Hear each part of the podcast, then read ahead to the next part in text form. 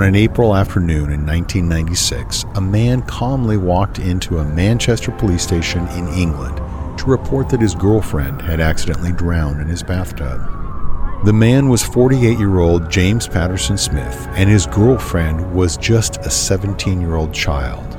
The truth was that Smith was a sadistic, controlling psychopath and not only had the girl drowned, but she had been subjected to three weeks of some of the most brutal torture England had ever seen.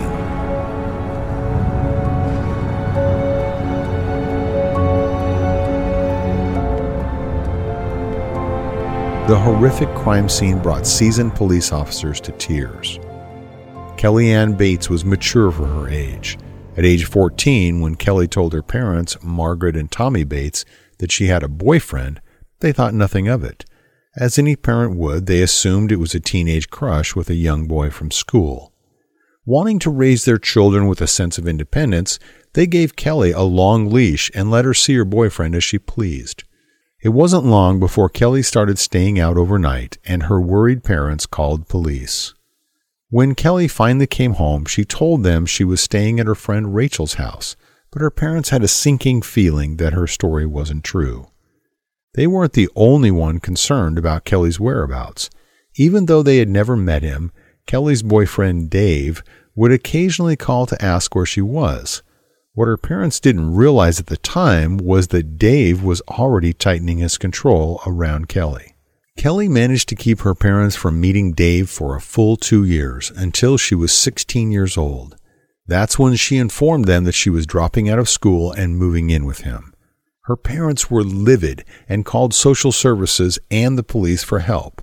Because Kelly was now 16, according to UK laws, the authorities couldn't do anything. Kelly's parents demanded to meet her boyfriend, Dave. When Margaret and Tommy finally met him, they were shocked to find that Dave was not a boy, but a full grown man. Kelly and Dave told their parents that he was 32 years old, but even that wasn't true. They later found out he was actually 48, older than Kelly's father at the time. Dave's age wasn't the only thing they were hiding from her parents.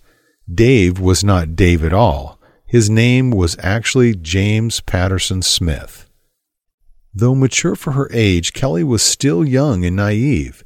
She was flattered to have an older man so interested in her, but what she didn't realize was their relationship was more about power and control than love. Smith controlled everything the young girl did from this point on. Kelly's demeanor slowly changed.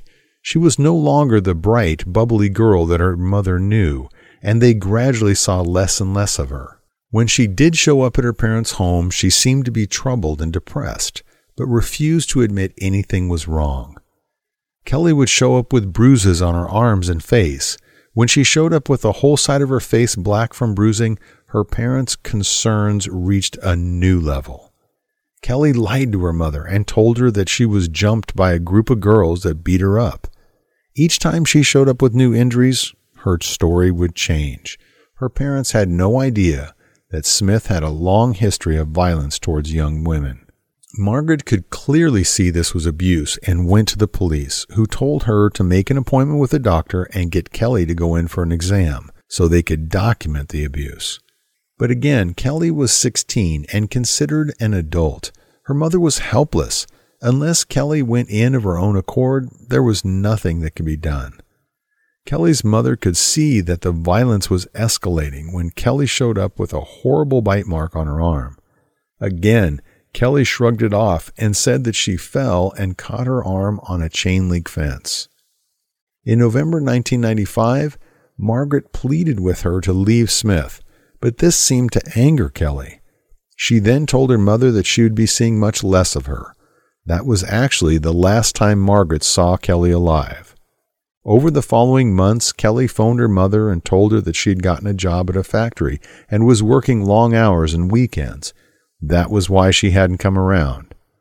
Eventually, the phone calls stopped.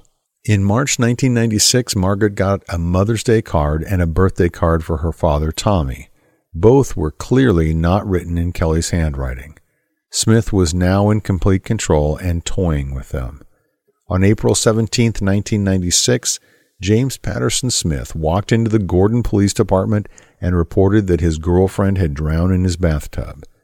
Police arrived to a horrific bloodbath that was obviously much more than a drowning. 17 year old Kellyanne Bates had indeed drowned in the bathtub, but she had also been held prisoner for at least three weeks and had suffered torture beyond imagination.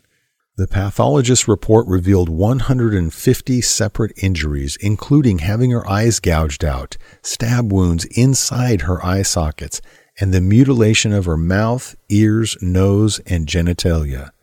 Her head was partially scalped. She was scalded with boiling water, burned with a hot iron, stabbed and cut with knives, forks, pruning shears, and scissors, and her knees had been kicked in.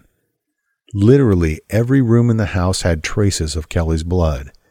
Evidence revealed that she had been tied to a radiator by her hair, and her eyes were gouged out at least a week before her death. She had not received water for several days and had been starved, having lost about 45 pounds. Investigations revealed that there was a progressive pattern with Smith. They found that he had married years before and divorced due to his violence against his wife. After the divorce, he dated a 21 year old who testified that he used her as a punching bag, even while she was pregnant. Their relationship ended when he tried to drown her. After that, he had a relationship with a 15 year old girl who testified that he held her head underwater. At the trial, Smith denied the murder charges and believed he was justified in his torture. Smith claimed that Kelly taunted him about the death of his mother and that she only had herself to blame. He also claimed she had a habit of hurting herself to make it look worse on me. When asked why he had gouged her eyes out, he said, She dared me to do it. The jury didn't even need a full hour to come back with a guilty verdict. The evidence and photos seen at the trial were so horrific that after the trial, the jury was offered psychological counseling every jury member accepted. James Patterson Smith was sentenced to life imprisonment with a minimum term of 20 years. Kelly was buried the day before her 18th birthday.